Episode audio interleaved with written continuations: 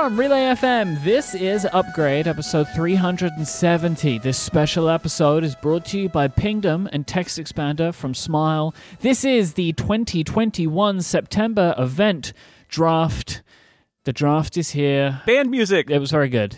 Thank you to Chris Oh. Breen for the wonderful draft As always, theme uh, the. Christopher Breen marching band. Mhm. I have a hashtag Snell Talk question for you. Comes from me. Oh, Jason, is the summer of fun over now? yes. It is, isn't it? It's done. It it is. It is. We had a we had Let's a good summer fun. We had a really good summer of fun. I, I think this might be, I'm just going to say, output wise, maybe our best summer of fun. I think Hmm. we did a really good job. I think we had a lot of fun things. We didn't go The too far judge. this year, I think it's safe to say. Uh, All right. Could be argued maybe we've gone too far in other years. Um, I don't think we go far enough, but hey, you know. Mm. Uh, but thank you to everybody who has participated in the summer of fun. Oh, Uh, and I've got a, a little bit of a, a listener uh, question and answer that I want to provide in here, which Mhm. is people ask me, "Are you allowed to wear your new, fresh Summer of Fun merchandise yes. that we sold this summer when it's not summer?" And the answer is yes, because the Summer of Fun is always with you, and you keep it in your heart. And also, oftentimes it's summery uh, in months that are not technically summer. Mhm.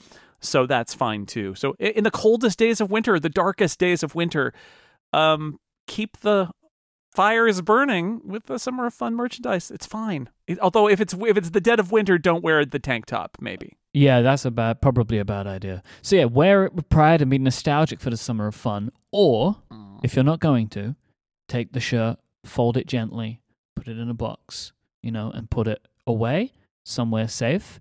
And then Uh-huh. when the summer comes, you can have the whole ritual of like take it back Bringing out of the box. And now I definitely do again. that.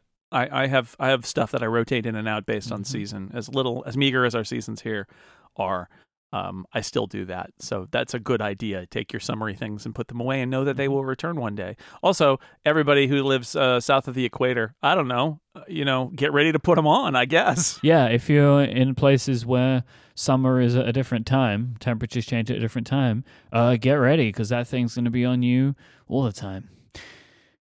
So we have some breaking news for today's episode. This was supposed Yes. to be just the draft, uh, but we Mhm. couldn't miss this. We've been focusing so much recently um, on App Store changes and courts. Uh, I this feels like out of nowhere to me. I didn't have uh, a thought in my mind that there was about to be another ruling in the Apple versus Epic case, but it's happened today on September 10th. Judge Yvonne Gonzalez Rogers has ruled against Epic in a bunch of ways.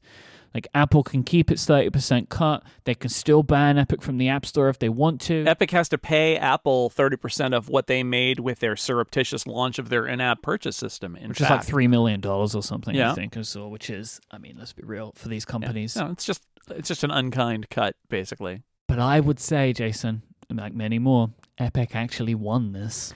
Well, they, I think they won the battle and lost the war, Mhm. or maybe they lost. I mean, no, I think it's that because Epic, Epic kind of doesn't get a lot out of this, but a precedent is set that other people will get a lot out of. Maybe not Epic, but everyone I think they else. could do something later on to, to allow them. And what we're talking about is Apple is no longer allowed to, based on this judge's ruling, enforce anti-steering provisions of App Store, uh, include on the App Store, including links to external payment mechanisms. Basically, what this means is the way that it can be read, developers will now be able to link to external payment methods as much as they like. So, what Epic did by putting that little store inside of the app, that will now become a legal thing for any developer to do.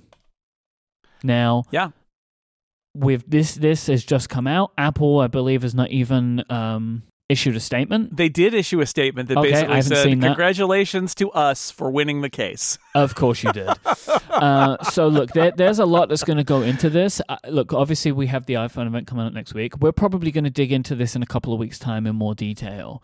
Um, but this could be absolutely massive. You know, effectively, what some people, including yours truly, have been asking for for a long time, especially during this Epic case, is allow Apple should allow companies to decide how they want to run their own businesses.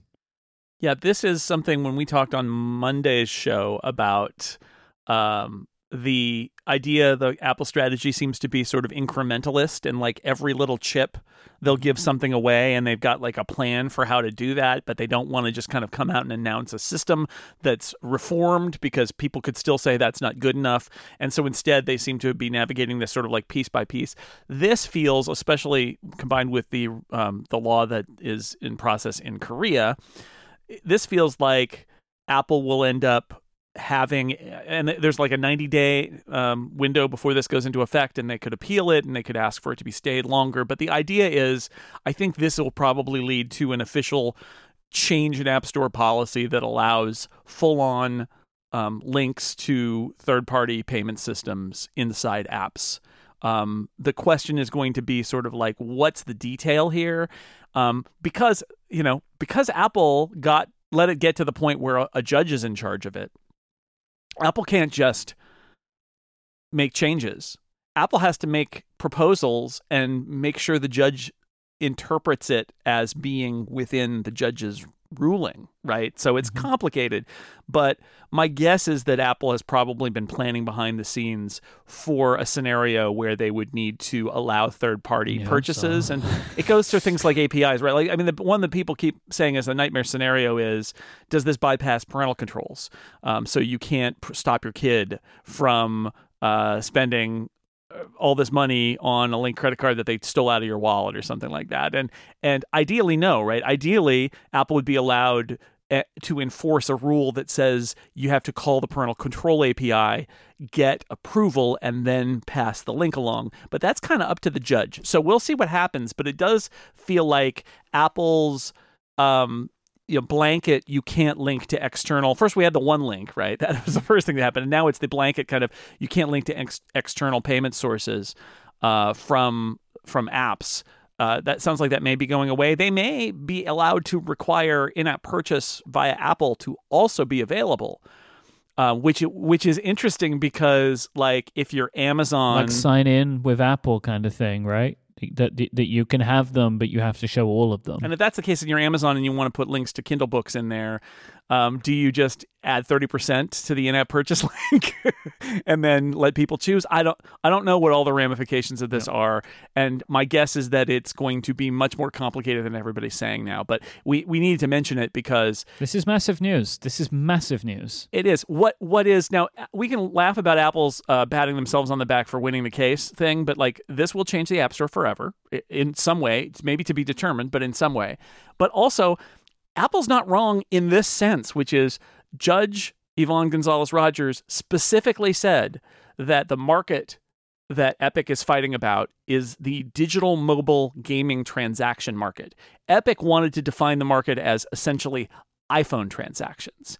And that would have meant that Apple is a monopolist because Apple has the monopoly on iPhone transactions. And the judge basically said, no, that's not it what this is is a digital gaming market, and Epic has maximized its revenue everywhere else, and so this is what's left to it. So it's trying to maximize its revenue here, mm-hmm. which is clearly what was going on. Mm-hmm. But the judge basically said, "No, Apple's not a monopoly. You know, just being successful does not make you a monopoly." Um, but it's still going to have a knock on effect on the App Store and the App Store rules. And honestly, this goes into those who who said Apple's strategy of fighting everything and then allowing incremental change to happen only when they lose or settle or have a law passed against them. You look at this and you say, well, maybe this is I mean this is what they're expecting is that they're going to lose some little bits but like they're not going to lose their 30% and they're not going to be called a monopolist, but they have to change the App Store rules a little bit in ways that will probably not be as liberal as people think they are when it all is put out there. Mm-hmm. Um, you could argue that from Apple's perspective, this is a desirable result. That that all the other threats didn't happen. This might be a best worst case scenario for them, right? Yeah, I mean, well, in fact, you could really argue that depending on how pragmatic the people are inside Apple, they knew that there was that they were going to be up against it with some of their app store rules. They were just hoping that it would only be those and and it allows them to go out and say, "All right, yep, you're right. We've heard you." and we're going to be more fair while they're internally saying, "Really? We only had to give you the one thing and not these other four things?" Whew we dodged a bullet there, right? Like it, it, it can be seen as a loss for Apple because they are going to have to do this uh, opening up of App Store rules. But it depends on like, did Apple really think they were not going to have to change? I, think internally they probably expected that they were. They may look at this and, and realize that this is actually a better than expected ruling for them. But um, either way, it's going to be a big deal, and the way the way apps work is going to change, and the way the economy of the app store works is going to change at least in some cases and that should be interesting to watch because it's been yep. pretty static for the yep. last you know decade. It's about time in my opinion. Uh, uh yeah we're going to keep obviously keep our eye on this. We'll talk about it in a couple of weeks once we have a lot more details than we have now.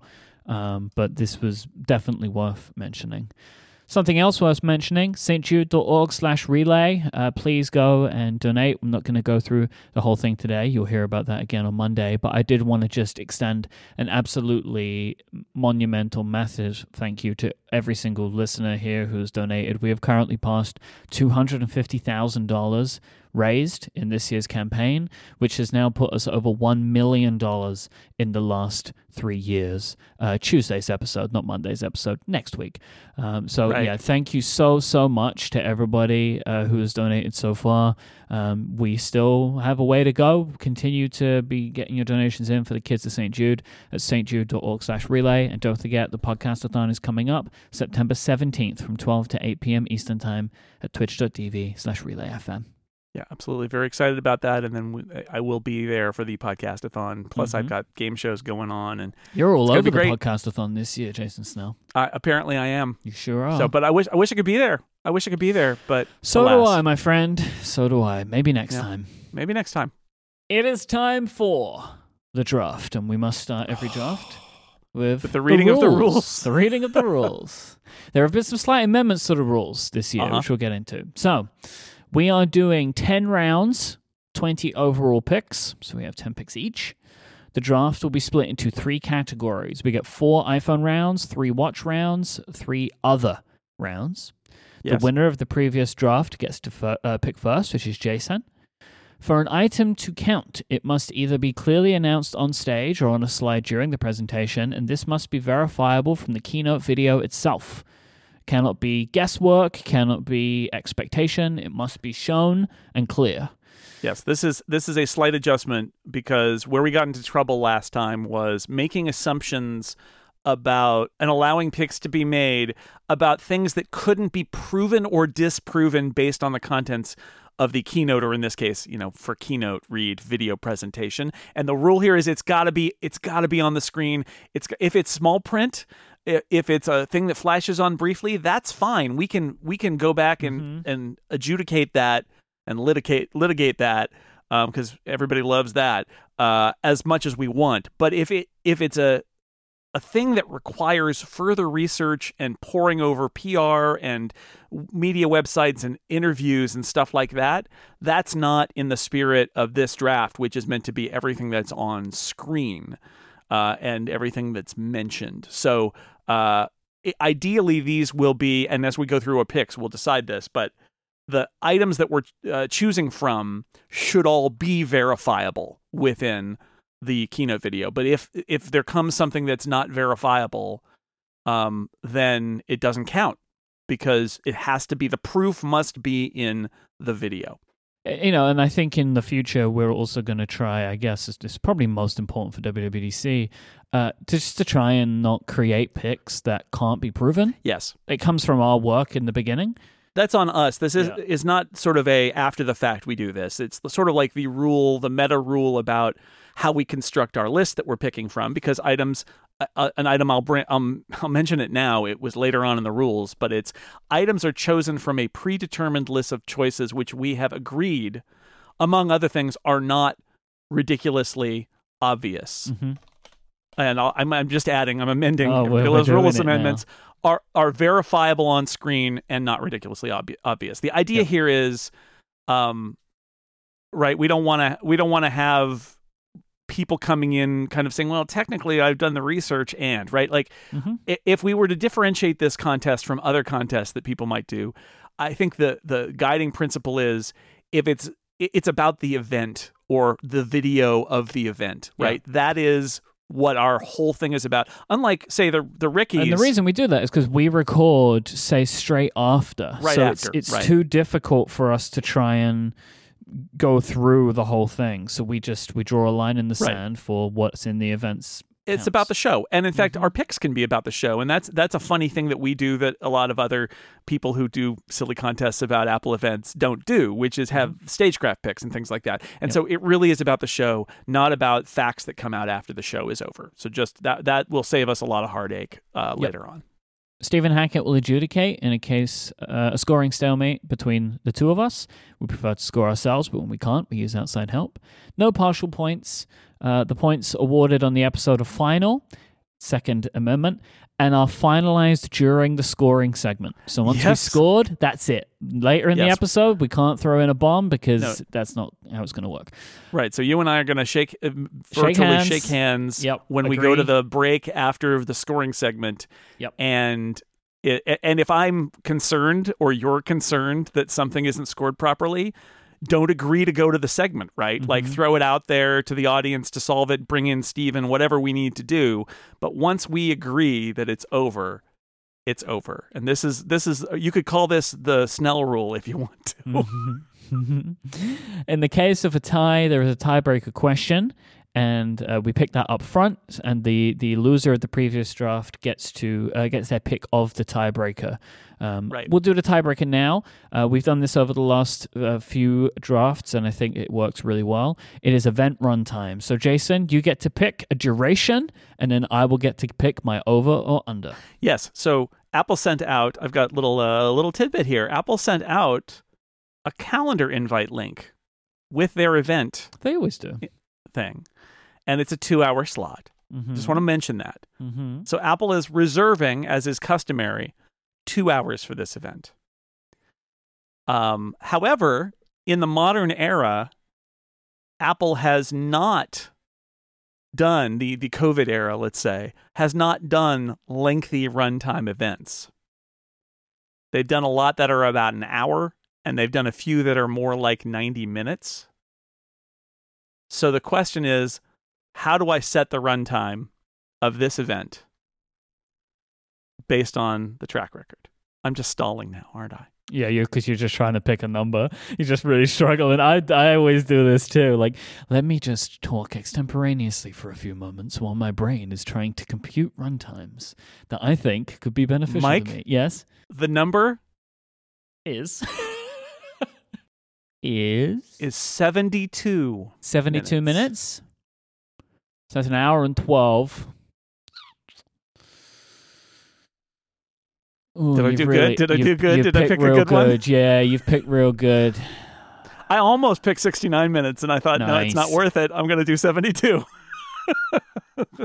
Under. Under. Yep. I think that's probably the right call. Yep. But I'm gonna go under. I, I again, I, I really kind of wanted to pick 60. I wanted to pick, I was like 90 or 60. I'm like, well, 75. And I'm like, yeah, it's under that.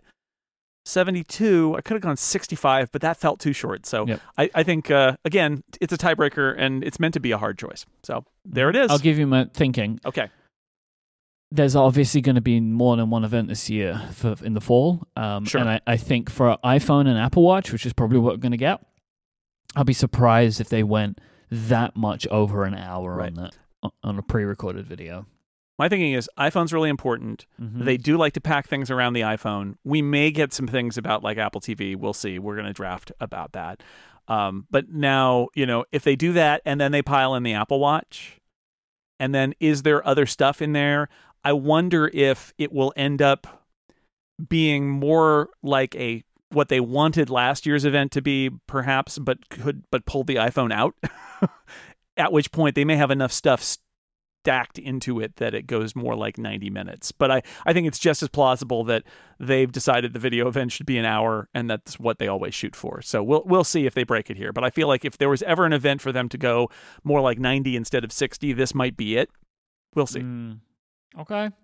I think I like your chances on the on the tiebreaker, but Yeah. but I, I was torn on this. So the results in the draft so far this year, I won the April draft. Jason won the uh, WWDC draft. In, uh, through great controversy. Yeah. I, I, I have noted this forever in our uh, scoring list as by adjudication, which I actually think I'm going to add that whenever whenever somebody does win by an adjudicated rule, I'm going to put that Mm. in just because I just think it's important to know. It also notes that I you know, agree. same as if same as if uh, we won by tiebreaker. I would I will note that. And if anybody is like Zach Knox or somebody else is is keeping track of the history of the upgrade draft, I, I think Mm-hmm. an asterisk is not too much to ask in a situation like that. Uh, speaking of Zach Knox, Zach does great work in putting together some scorecards, which you can follow along with. So there are upgrade.cards is the URL now. And of course, there will be a link uh, in the show notes to this one. So you can follow along, uh, and with us uh, while we're uh, while, while we're all picking and scoring uh, for next week.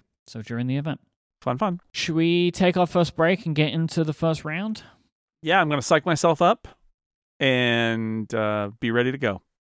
This episode is brought to you by our friends over at Smile. I want to talk to you a moment about Text Expander. Text Expander removes the repetition from work so you can focus on what matters most. Get rid of, say goodbye to repetitive text entry, spelling errors, or trying to remember that right thing to say in the right moment. Because when you use Text Expander, you can say the right thing in just a few keystrokes. It's better than copy and paste, better than scripts, better than templates. Text Expander snippets allow you to maximize your time by getting rid of repetitive things that you have to type while still customizing and personalizing your messages. Text Expander can be used in any platform, any app, anywhere you type so you can take back your time and increase your productivity. I use Text Expander religiously. I love it. It's one of those things where if I, for some reason, have quit the application, my computer feels broken. Stuff just isn't working. We also use Text Expander for Teams quite extensively here at Relay FM. I share a bunch of snippets with my uh, sales manager, Carrie. Carrie is much better at uh, her job than I am at that job, for sure. She's a better salesperson than me. And so when we're going out and trying to talk to new companies, Carrie has done a fantastic job at writing some email templates that we can use. They're vastly better than mine. And we share them now via Text Expander. So if I ever have to send an email to someone, I can take advantage of somebody's work who's better than mine in my team. And that's one of the great things about Text Expander is you can share all of that knowledge. It's really fantastic. As a listener of Upgrade, you can get 20% off your first year. Just visit textexpander.com slash podcast to learn more about Text Expander. That's textexpander.com slash podcast. Our thanks to Text Expander from Smile for their support of Upgrade and Relay FM. All right, so we now enter our first set of picks. So the first four rounds are iPhone picks. Jason, what is your first pick? My first pick is higher frame rate display comes to iPhone Pro models. Myke will riot if this doesn't happen. I'll tell you that right now. I have been asking for this from Apple for I think three years now. I know. ProMotion Yeah.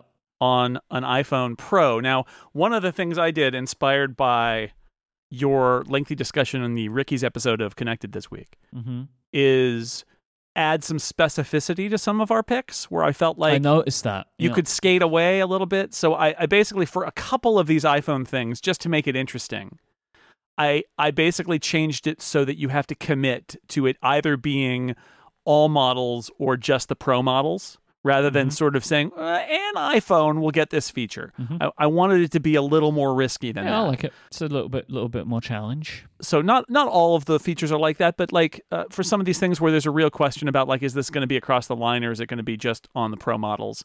And on this one, it feels like a Pro model kind of feature, ProMotion, Pro it should model. be on all the phones, I would say. It should be, I Um, agree. but I don't think they will start that way. I think Mhm. it will start with Pro, and then over the years, because like, look, I think one of the reasons it's been well reported at this point that Apple have not done this is they have not been able to produce the kind of scale of these displays and display controllers that they would need at the quality that they want is what is Right. one of the things that's been said. So it would make a lot of sense for them to start down this path with just one phone, and they do this all the time.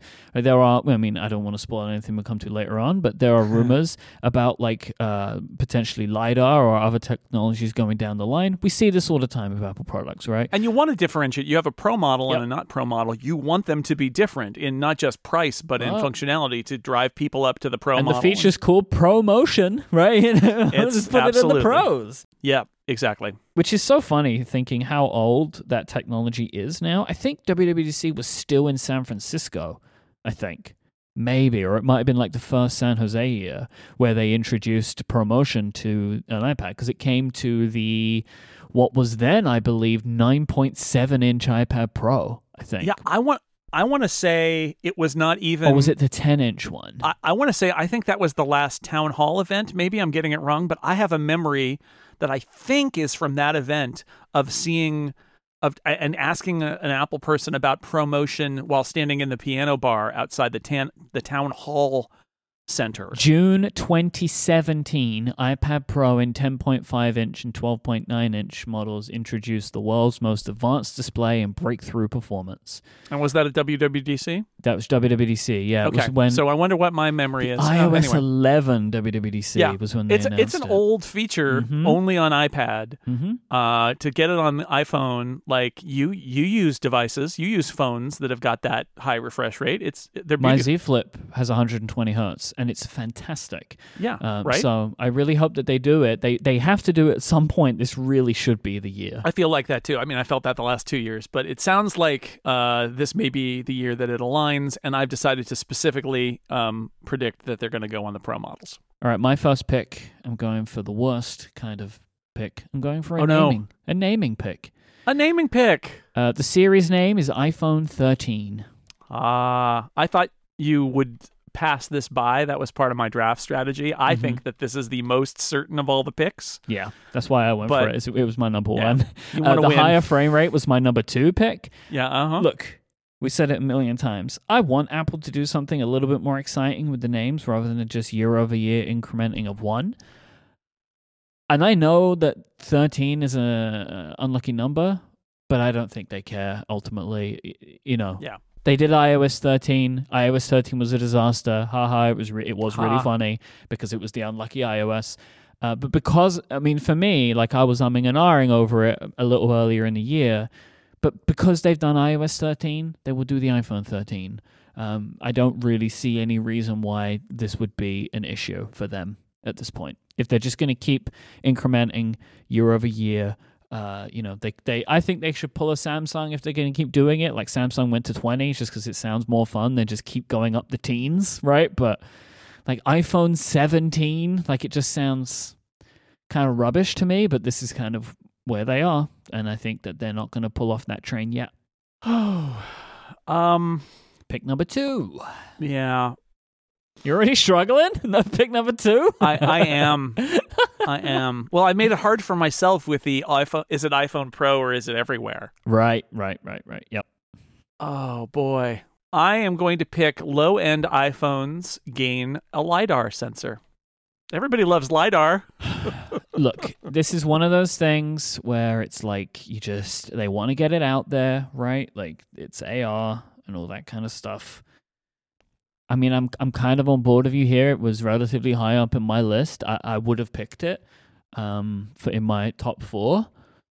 It makes sense to me, right? Like, uh, it's not exciting for anyone really. Like, but it does improve AR. You know, I will say any AR experience that I've used on a, on one of the lidar products, it is better, and Apple seems to really believe in it. So, why have you picked it? Is it all of that stuff that I've said? Did you have another reason? Yeah, no, I think that's uh is that it, it feels like this is the trickling down because Apple cares about AR and they want it to be, you know, they want to they want to promote it more. How much how expensive can the lidar sensor be? They put it on a bunch of other products. Having it on all fi- iPhones is probably helpful. And you know, yes, there are rumors to this effect, but also it feels like a fairly easy thing to add Yep. to those iPhones in order to get the whole line to be able Yep. to do their cool scanning features that they want people to do, and th- and they will be bringing in other differentiators in the Pro line, so they won't need it for this one. One of those, I reckon, will be uh, my next pick, which is that the Pro phones get a camera feature that other phones do not have. Mm. One of the expectations from this, from the rumors, is that the Pro phones will get a uh, improved ultra wide lens, which is really needed. I like using my ultra wide lens. I, I do it a lot. So, for example, basically all of the pictures I've been taking of my Stephen Hackett sticker desk, I'm using the ultra wide for that because I can fit more in the frame. But the quality of the image that comes from that sensor is so much worse than what we see in the main sensor. Like for example, if you know, take from the same place, I take a picture of something and zoom in and I can read the text on my notepad. But with the ultra wide, it's just garbage, you know? So I would love to see that sensor improve. You know, like I remember Apple, they do a good job of like trying to retain color and stuff between the three of them which is nice, but just the overall quality is worse. It gets really dark around the edges, you know? Yep. Um, so I really want to see this. That's what I think it will be. Uh, but honestly, every year Apple does something, you know, like whether it's ProMotion, there are rumors of uh, Pro Pro Raw video or something like that, like a new video codec or Right. portrait video. All of those would count. The idea that there's Mhm. something that's based on the camera that you know, or or the software that goes around the camera that Mhm. is only available on Pro models. I was thinking about this this morning about cameras on phones, and I want to see if you agree with me on this. The camera is the most important feature on a new smartphone.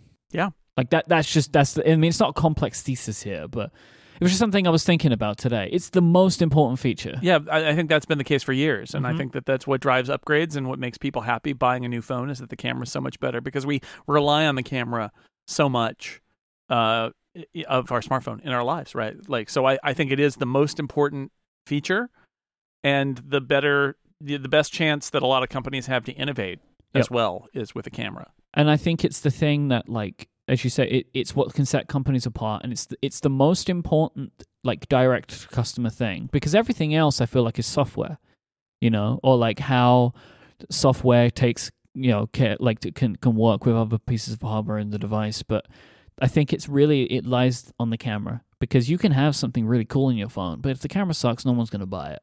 Right, and, and I think it's I don't think there is another feature in a phone that's like that you know, where it's like, oh, well, if this part isn't good, no one's going to buy your phone.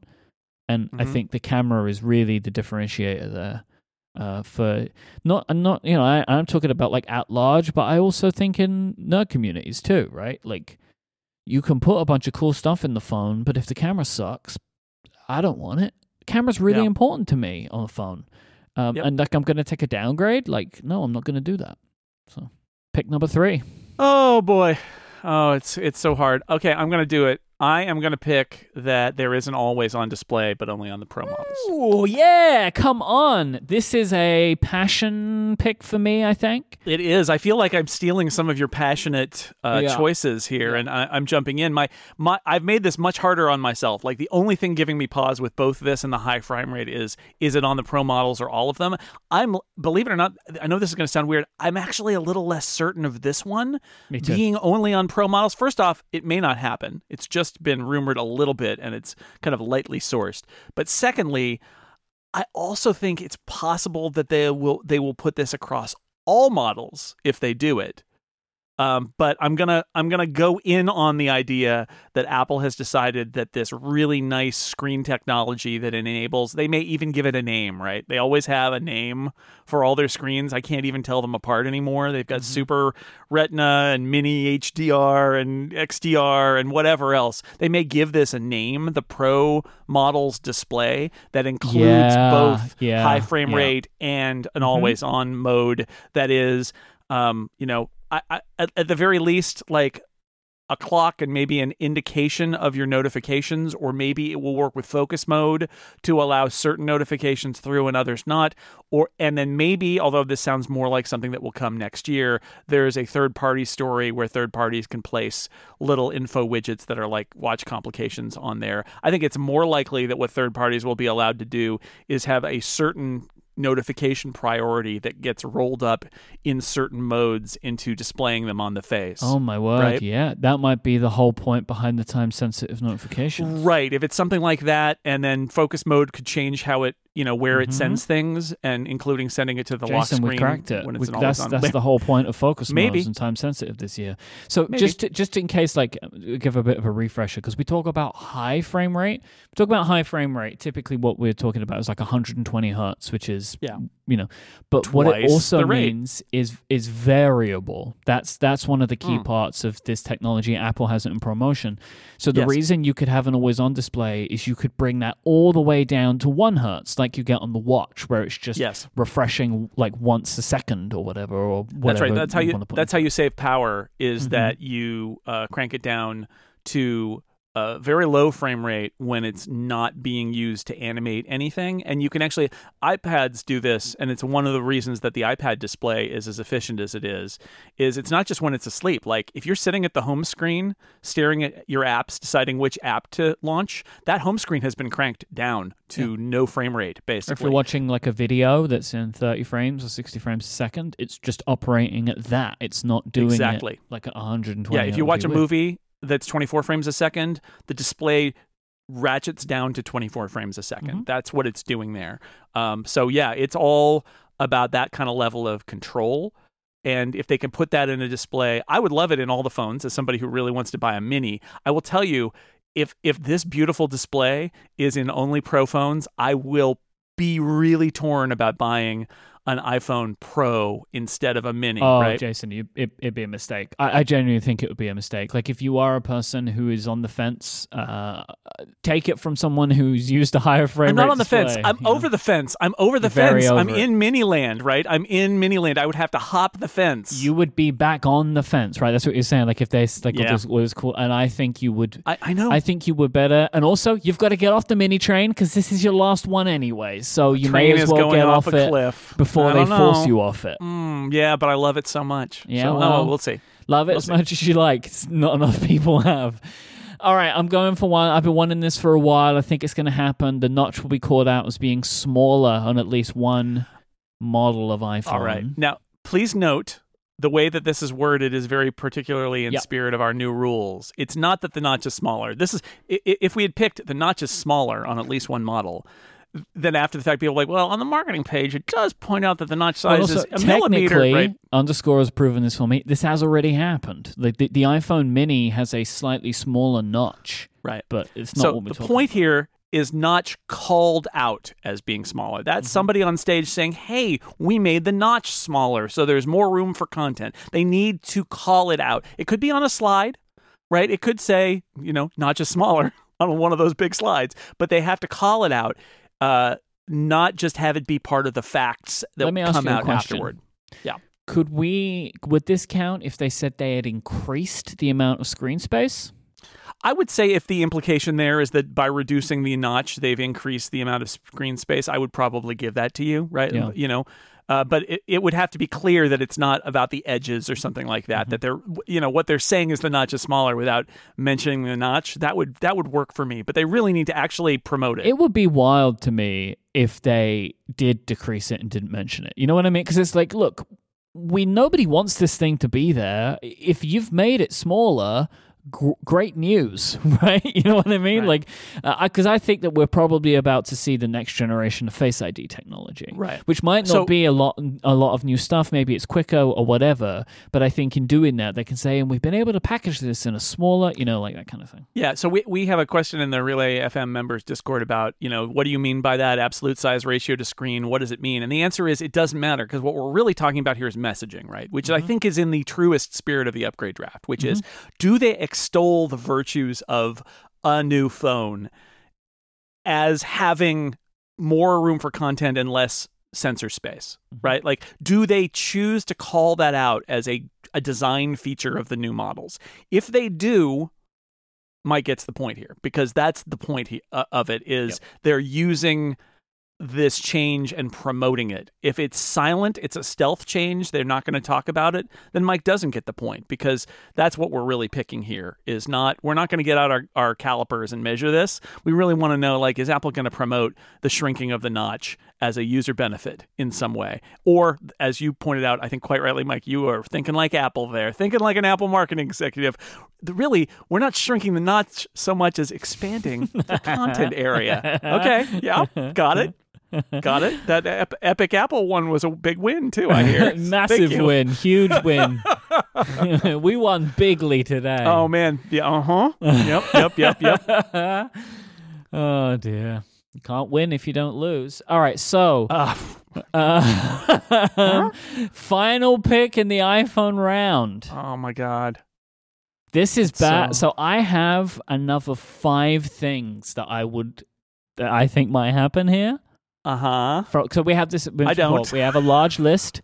Uh, I whittle it down to the things that I think are likely and personally rank them. Mm-hmm. And so this is uh this is a tricky one. This is a tricky one. Yeah. I'm going to go on brand with pricing.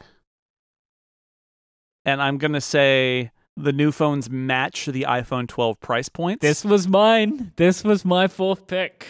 And again, I'm not saying like all the SKUs with all the things are going to be exactly the same, but what I'm saying is the base price of the new models will be the base price of the existing models. That they are not going to lower it down or ratchet it up. So I'm gonna add to this because remember we had some uh finagling last time. So we will go with the prices they put on stage. Mhm. Because look, you can start getting into the weeds like I've done before. Of like, oh yeah, but this does mean with a carrier. An AT&T like, yeah. promo and what the- they show on screen, what they put on slides, that's what we're judging this on. That, eh, right, and that's going to match what they're implying on those slides, Uh-huh. right? So if they if they if they put it up there and say like this is with the AT and T, they won't do this discount, then we would say, well, is that the same price as it was? But I think uh, in the end they have a marketing price, and the marketing price is probably the uh, the base all in price, and that's what we're talking about here. Is basically did they raise did they use the iPhone 13 as an opportunity to raise the price of the Pro phones? They could, they totally could. I almost chose some phones cost more. Allow me to stop you right there so we can have this Oh? conversation in full. Some iPhones or some phones cost more than iPhone 12 price points, will be my fourth. All pick. right, So- we're just gonna go head to head on price. It's a very Apple thing to do, right? This is the this is the Snell's law, right? More than enough reasons this year because technology is actually becoming harder to make, more expensive to make in 2021. It's true. Uh, because there are chip shortages. So I, you know, we can almost guarantee that if Apple are able to make this thing at scale, it's probably going to be a little bit more expensive for them. They've had to bid higher Mm. than some of their competitors to make this work. I could imagine them saying the the Pro phone is a little bit more expensive this year because of the screen. I could see. I it. absolutely could. I mean, like I said, I was torn between these two. I like that we're going head to head on this. I'm being, I feel like I'm being optimistic. By the way, I also put some phones cost less as a pick. uh, but we, we're we're in. Uh, so uh, I am the voice of optimism that Uh-huh. Apple is not going to use a new product cycle as an opportunity to slowly ratchet up. My feeling is slowly ratchet up the Pro phone price because now that they've got the non-Pro phones in their lineup, that gives them more latitude without people. I mean, some people are going to scream bloody murder about any Apple price increase, but like Apple's going to always be able to say, "But look, you can get an iPhone iPhone 13 for a reasonable price. You don't need to buy an iPhone Pro," and that gives them some defense uh, while they're raising those prices. So I think you're perfectly reasonable pick to make, and I almost made it myself. in my list, I had these as my fourth and fifth. So like I, I was going with one of these. Um, Mm-hmm. I mean, if I was going to put my money on it, like if we were having a bet, I would say that they will match the price points, but I wouldn't make that an expensive bet because I, Right. I could see this as a year where they would maybe tweak a bit. And you know what, J- Jason? Honestly, I expect it will be, but they might just do some some fancy uh, uh, magic with their numbers. But but I would expect there to be like if you're buying outright no benefit, these might be a little bit more expensive. We'll, we will see, but I, I, I like I like that we're to have to watch that closely. Me too. That'd be fun. All right, so that's the iPhone picks down. So that's the first four rounds. So we will take a break here and thank Pingdom from SolarWinds for the support of this episode. Today's internet users, they expect a fast web experience. No matter how targeted your marketing content or how sleek your website, they're going to bounce if the page is loading too slowly or not at all. So with real user monitoring from Pingdom, you can discover how website performance affects your visitors' experience. So you can take action before your business is impacted. All for as low as $10 a month. Whether your visitors are dispersed around the world or across different browsers, devices, or platforms, Pingdom will help you identify bottlenecks, troubleshoot performance, and make informed optimizations. Real user monitoring is an event based solution, so it's built for scalability. This means you can monitor millions of page views, not just sample data, actual real information at an affordable price. You can get live site performance visibility today with real user, real user monitoring from Pingdom. Go to pingdom.com slash relayfm right now and you'll get a 30-day free trial with no credit card required. Then when you're ready to buy, use the code UPGRADE at checkout and you get an awesome 30% off your first invoice. Our thanks to Pingdom from SolarWinds for the support of this show and Relay FM. And uh, shout out to Pingdom. They told me my uh, server was dying Yeah, before before you even knew uh, about it. Before we knew about it, and Yep. that was actually very helpful. So real world use. It's genuinely super good. Like we use Thanks, it here at Relay FM too. Like I do actually genuinely love that we have it in our Slack, and then Stephen also has it send text messages to him. Like very very useful tool. So let's move to watch picks. There was a rumor today or a report from Ming Chi Kuo that it looks like Apple has resolved the issues that they may have been having with getting the Apple Watch put together in time. So it's looking very likely that the Apple Watch will make its way uh, into this event to be shipped uh, in mid September. So Why, yes. And in Ming Chi Kuo, we trust. My first pick is the Apple Watch will ship in September. All right, okay. Going bold on on that, I think, Ming Chi Kuo, I trust. because they might not say it. they might not. They might just say orders on this date, They might. and then we're not going to know. So I'm going with what I think is a much safer pick. Apple Watch design is updated with flat sides. Okay, that is a safe pick. Because it's time for a change. It's time for a new design, and Apple believes that flat sides are right for all of their products. Myke Hurley agrees with them. I love the way that Apple has uh, been attacking industrial design over the last few years. I'm sitting in front of my beautiful iMac, which is very quickly, we're going off on a tangent now, Mhm. taking that crown as maybe my favorite Mac ever. Your yellow uh, M1 yellow iMac. Yeah. It is an absolute trooper Mhm. in the tasks that I use, I think it's my most powerful machine, or like the one that I feel is the most powerful, because it Uh-huh. handles all of my editing way smoother than my iMac Pro ever did. Uh, and it's yellow, and I love it. And it's beautiful. it's yellow. It's beautiful. I have the Touch ID keyboard. I have a yellow trackpad. I Yep. love this thing. It's good stuff. My my Flat companion this summer for macOS Monterey has been my orange Apple Ah, loaner that I allowed them to. I, I asked them to extend so that I could use it with Monterey, and so it's been running macOS Monterey all summer. And uh, yeah, How would you feel about an Apple Watch design update like this that's being proposed? I um I'm looking forward to it. I think I think it is nicer than the like I I've gotten really used to the Apple Watch Mm-hmm. and its design, Mhm. but there is some aspect of it that it's like the kind of bubbly bubbly sides Mhm.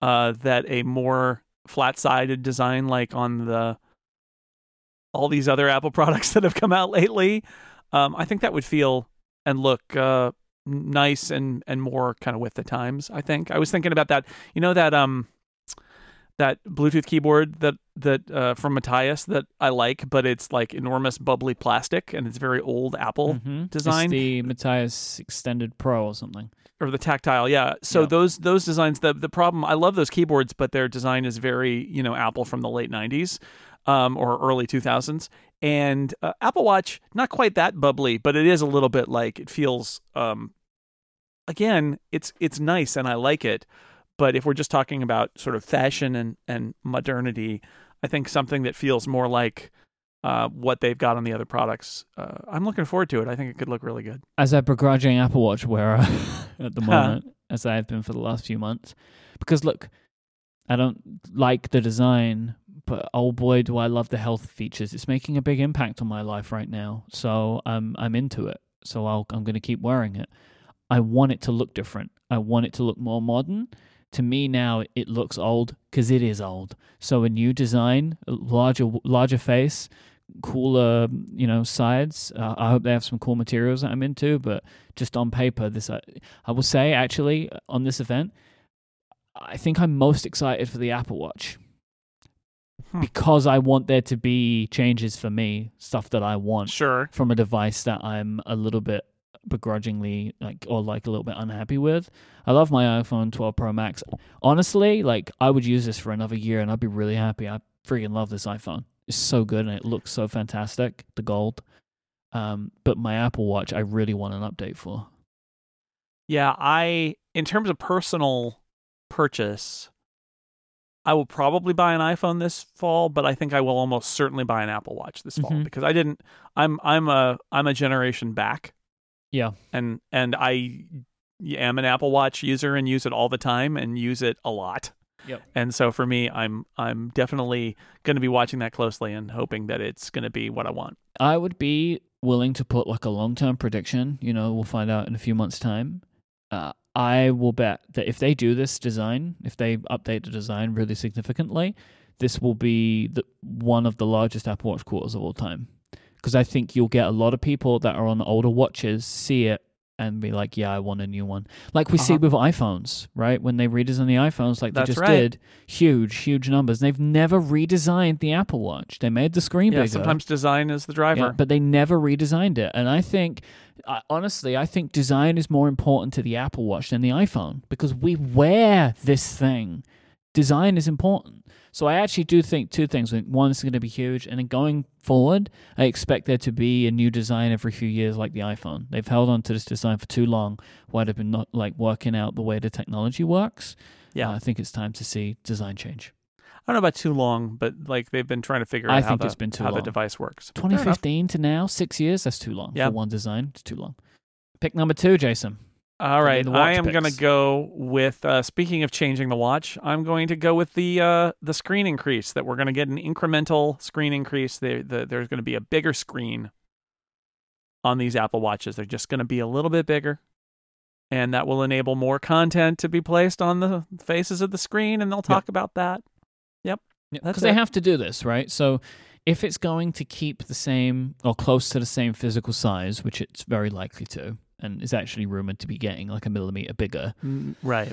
if you flatten the edges, if you don't make the screen bigger, you just have huge bezels, right? Yes. Like imagine imagine if you just like you extend now, and make it a box from where you get those curved edges. The bezels would be massive. So like kind of like Series 3 again, right?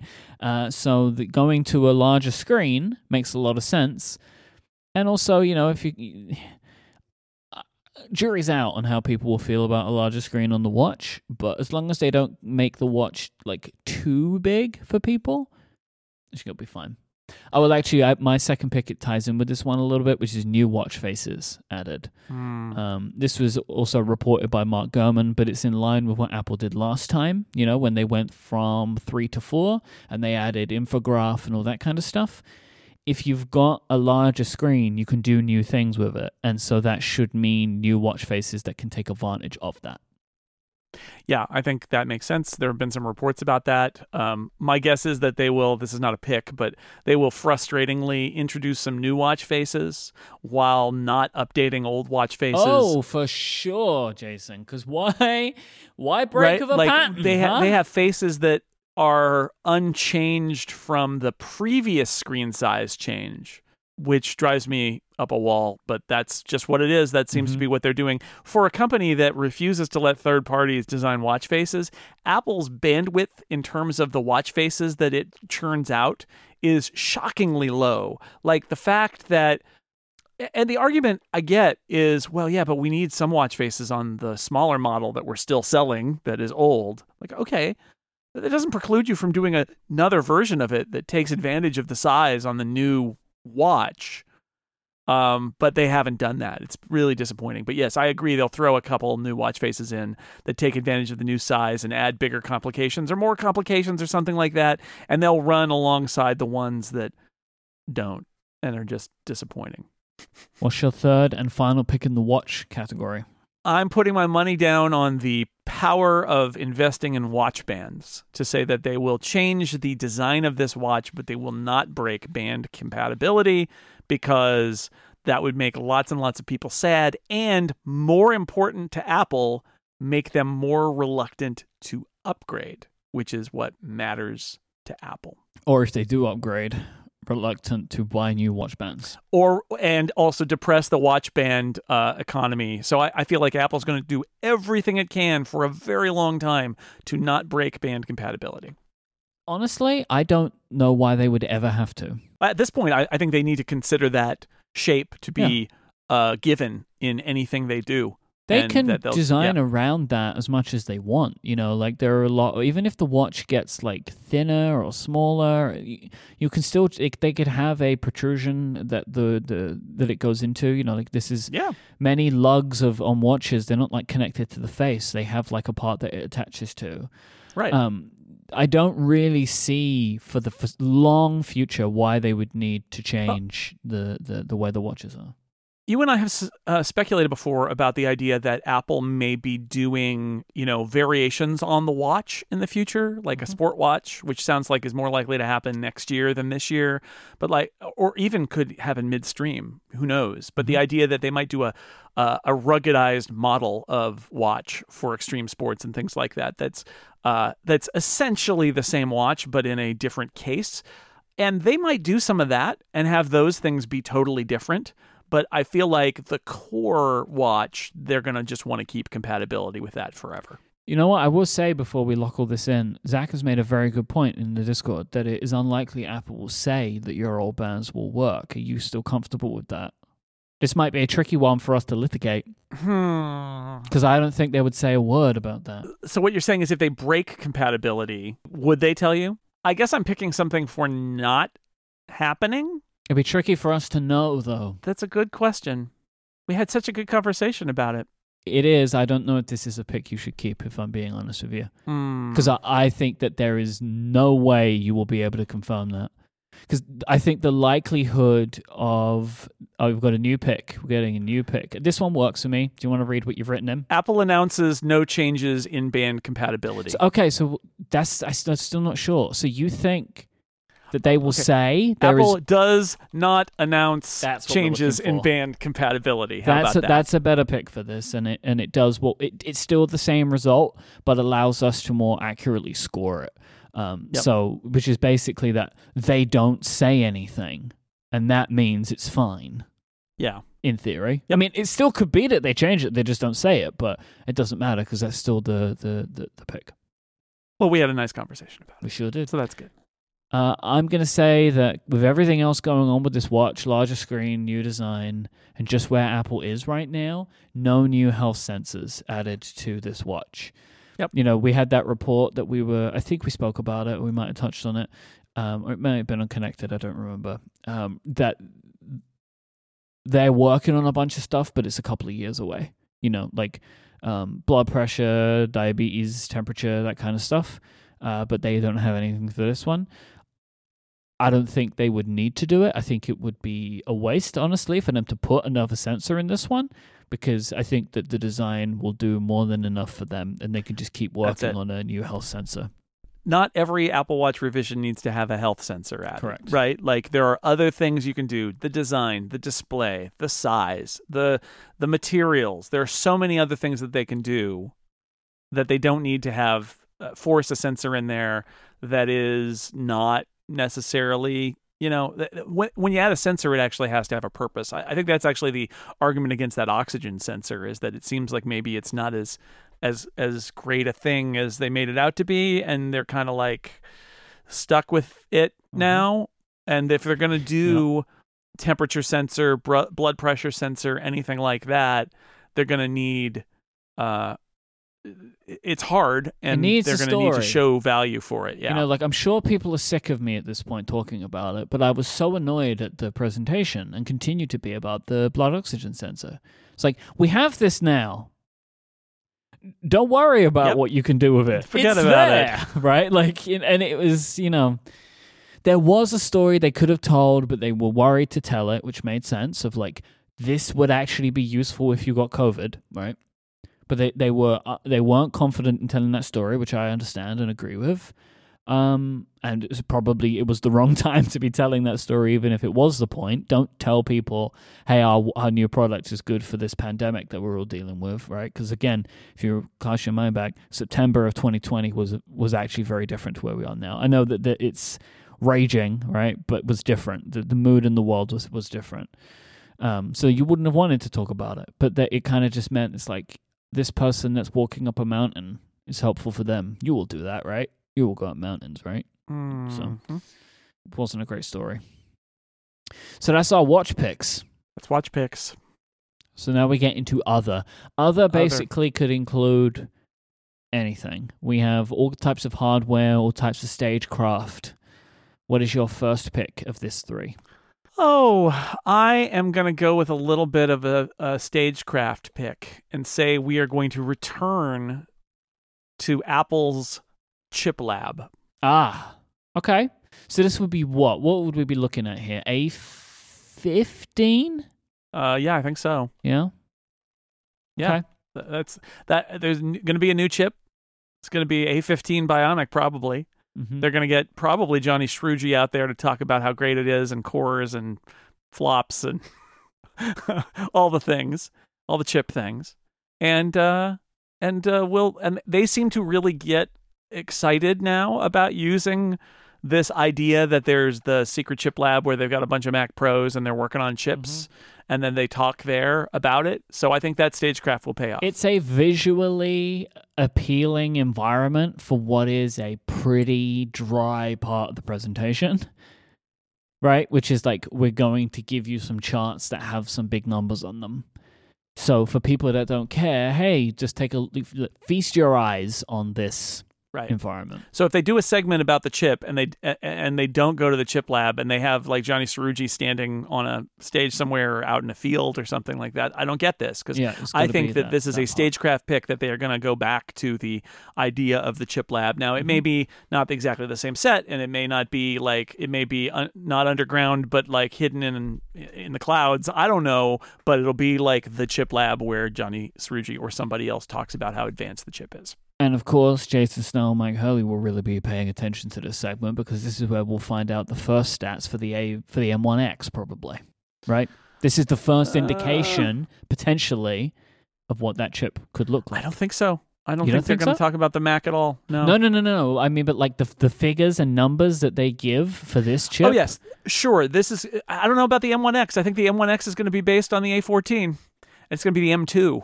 It's going. This is going to be the, the Oh, chip that is yes. the parent of the M2, You're right. Yeah, good, good. which good we'll get next year. But yes, this is. This is the unveiling of of the next generation of Apple's chip design, which will feed into the Macintosh and the iPad as well. Right. So it's important call. for that.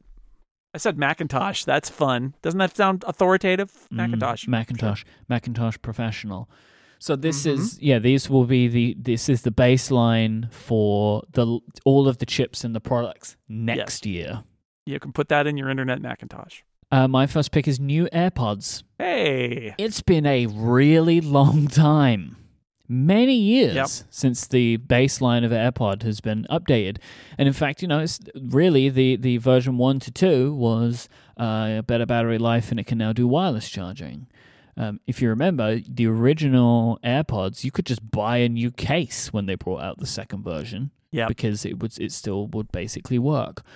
Um, so you know we have some other picks later on as to what these could be. Maybe one of us will pick them, but I'll just say it now. And if Jason or I want to pick it, we will. But the rumor being it will be uh, much more inspired by the design of AirPods Pro. So it doesn't seem like it's going to be an in-ear thing, but the case will get smaller because the case is really big. Because the AirPods, uh, the original AirPods, the stems are really large, so they could definitely do a lot to modernize that design while still keeping it as a cheaper option. You know, we're not going to get stuff like noise canceling. It will be like, you know, the really good Bluetooth headphones, but in what should be a much smaller package with probably better battery life. Yeah, it would be great to see. Um, and they don't need to announce it at this event, but they could, right? Like, but why not? I think they will. I mean, you know, like we've said this before, AirPods is absolutely massive for them. Right? Like it's true. they sell more of these than they do Apple Watches, I bet. So even if it should just give it a couple of minutes, like, hey, and this works great with our new AirPods starting at blah blah blah, Mhm. available, blah blah blah. Yep. Yep, I think it's a good pick. Mm-hmm. Uh, I feel like we've made this pick before and it hasn't happened yet, but maybe this time. All right, uh, my next pick, I'm gonna I'm gonna stay with stagecraft, and I'm gonna Mm. say we're gonna see the stage of the Steve Jobs Theater. Interesting. We don't see that as much anymore. Tim Cook standing on stage. I'm just going to go with that. I feel Mhm. like the iPhone event is a very Steve Jobs theater kind of thing, and that uh, we're going to do that. Now, again, I'm just uh, making guesses here because you got to pick something, but I'm going to throw that out there as stagecraft. Some of the last events recently, uh, Tim roaming the halls was one of them. Yeah. Uh, Tim in the cafeteria was another. But I I do seem to remember they were on stage. But I know they were for WWDC. He came out on stage because they had that Yeah. horrifying moment with all of the mo- memoji. Yes, they've done it a couple of times where Tim's been on stage, and I just Mhm. feel like for the iPhone event, it's the At least to begin, right? It's a Steve Jobs theater thing, Yeah. and so we'll see we'll see him do that. But this is just a complete guess based on stagecraft. But that's part of the fun of the upgrade draft. But we're talking purely about the stage, right? Because we've had stuff where they've shot inside of the Steve Jobs Theater very frequently. oh yeah, upstairs and all Yep, that. That's not what the- I'm talking about. Yeah. We're talking about the Yeah. stage specifically. Yep. All right, cool. I think this one makes a lot of sense. I have a stagecraft pick that I'll do maybe in a minute, uh, but my second pick is that Apple TV Plus trailers or promo videos will be shown. I almost picked this. Apple have a lot of big stuff coming uh, in the next Yeah. few weeks, and people are starting to pay now finally, and have been for a bit, I think. Uh, so you've got Morning Show coming in a couple of weeks. You've got Foundation coming in a couple of weeks. I think they've got some movies and stuff. Obviously, uh, the series finale of Ted Lasso is not soon, but around the corner. You know, so they might. I, I believe we'll see um, at least something around this Mhm. time for Apple TV Plus. I think uh, I think that's good. I almost picked that. Mm. That was my next uh, pick as well. Honestly, I would say if they don't do it, I would question them. right? Like if Right. they had the whole world watching and didn't show them a sizzle reel of all of their new content, I would question that decision. I think that would be a bad move. I think you're right. I think They, they, gave time to, do podcast it. subscriptions last year, right? Yep. Like, you know, uh, so I think this. I think for the iPhone event, especially because fall is a big time for TV, Apple need to integrate at least some of this in there somewhere, and it's really easy to do, right? Like, oh, and this screen is amazing with all of our stuff, and here's some of those shows coming. Uh, so we are we are talking specifically like not just an image. but We need to see a video with some trailery content uh, it's as part of the presentation. All right. Well, I'm gonna I'm gonna triple down on on final pick now. Yeah, final gonna- final pick now. Now, can I, I? I and I can't pick another iPhone or a watch pick. I have to pick another. I have to pick stagecraft. You have to right? pick another. Yeah. or or or an iPad. Nobody has picked a new iPad, by the way. I'm not entirely convinced that this is the event for the iPad, but Mm, we'll see. I'm gonna. This is weird. Let me know if this is okay. I am going to make a we see Ted Lasso pick. hmm So here's what this means. They can't just say Ted Lasso. We need to see Ted Lasso. And and that means we need to see the guy with the mustache. We need to see him. It could be in a video clip, it could be in a slide. But we see Ted Lasso. This is a the, lock. the character. this was Ted high Lasso. up for You think so? And, I I tell you where they'll do it as well. I will tell you exactly where it's going to happen. When they have a slide where they show you the new products they announced today, Ted will be Mhm. there. because they, they do keep doing this, right? Like, I see it a lot in their newsroom stuff. So, like the stuff that Apple puts out to press afterwards. Ted finds his way onto a screen somewhere. It happens a lot. Like, they could honestly, like, as part of the iOS 15 part, you'll see Ted Lasso, right? Like, he, they'll show a, a, a screenshot of him. Or, Mm-hmm. oh, you're right. They'll they'll integrate Ted Lasso in some other aspect of it. That's Yeah. that's all my thing is is that it, this is not a Apple TV event necessarily, but Apple is so high on Ted Lasso right now that they just they can't come down. Why wouldn't they be? If they have, they stumbled across one of the most popular TV shows on at the moment, right? Like Yep. it's awards season, and he's scooping them up, right? Like honestly, like in different times, Ted Lasso's going to be a part of the presentation. He Right. walks on stage and introduces himself. You know? Yeah, I mean, I think we're all predicting that at some point they're going to do an in-person thing. If they don't do it in a video where Ted Lasso gives his own uh, pep talk or whatever, uh, and then maybe that'll happen this time. But if all they do is show the Ted Lasso words, it does not count. But what I'm picking is we see Ted Lasso himself, and they're like, well, if Jason Sudeikis on, uh, only appears in the video out of character, not as Ted Lasso, and we never see Ted Lasso, then I don't get this pick. Yeah. But I don't think that's going to happen. We're going to see that smiling face and that mustache Mhm. and and a shade of blue, and it's Ted Lasso. Yep. I want to give Apple a little pitch here. You can feel free to take this one if anyone's listening. It's like the opening of a keynote, and Tim Cook's backstage, and he's nervous and he's not sure about it. Uh-huh. And then he bumps into Ted, and Ted gives him the pep talk he needs, and he goes out Yep. and gives the best presentation of his life, and he Taps taps, a little the believe, sign, A little believe sign on the way out onto stage. Yeah, Come on, Tim, I you can do it. I believe you. You know, maybe like it's like he tries to say good morning, and his voice cracks or something, and like Ted pulls him aside, gives him that, that little pep talk he needs. Oh, oh man. Uh, although I'm going to pitch you a slightly slightly alternate one, which is Go what if for we descend beneath the center of Apple Park to the chip lab, but we Mm-hmm. pause outside of the chip lab where Johnny Scrooge is a little nervous, and then Ted Lasso gives him a pep talk and says, "Come on, these chips." Or what about we're going down and all of a sudden, wait, it's AFC Wimbledon's locker room. What's happening? And Ri- then it's go, Richmond, not Richmond. Wimbledon. Why, do, you I do this every Wimbledon? time? But there you go. All right, I'm going stagecraft then. The rainbow Good. stage at the center of Apple Park is seen. This one feels easy to me. Easy. All they have to do is fly that drone outside, and I've got That's it. right. Do like they do. They they pa- pass by, and you're like, "Oh, look, the rainbow." Mm-hmm. And uh, yeah, that's a that's a pretty good one. So that's it. Solid. That's the draft. I feel good about this draft. I think we've got a good, competitive, fun draft here. This is I think so. Uh, there were several people in the Discord who said you've got it, but those people are wrong. Nobody knows, do they? Like, you know. Nobody knows. Because you know why we don't know that I or Jason have won yet? Because it hasn't happened. I um I have gone in on iPhone Pro differentiation, Mm-hmm. which is not a given, and also the de-differentiation of lidar, which I think is interesting. Um, and there are some Apple Watch picks that I actually regret not picking now, but you know, so so I'm just gonna have to leave it there. And then I went all stagecraft in the end. This is a tactical thing. I thought the AirPods would probably happen. There are lots of rumors about iPads. We didn't pick any iPad things.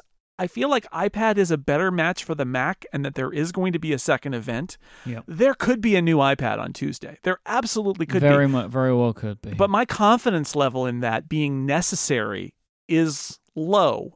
And so I didn't go there. if you want to make two one-hour events, you do Apple Watch and phone, and you do iPad and Mac. Uh, Yes. iPad could very well happen, but I don't feel as confident in that.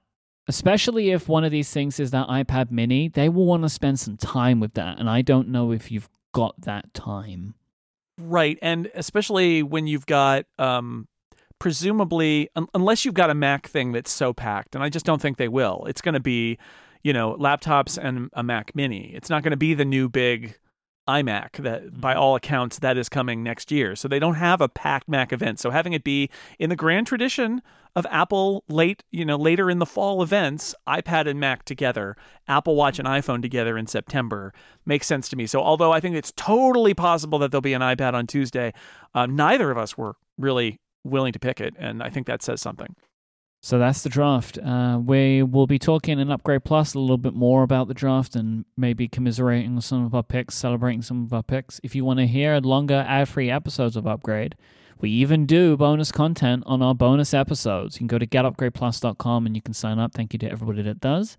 Don't forget to donate uh, stjude.org slash relay, whatever money you can, uh, go into St. Jude Children's Research Hospital and we can uh, fight childhood cancer together. We're doing this throughout all of September.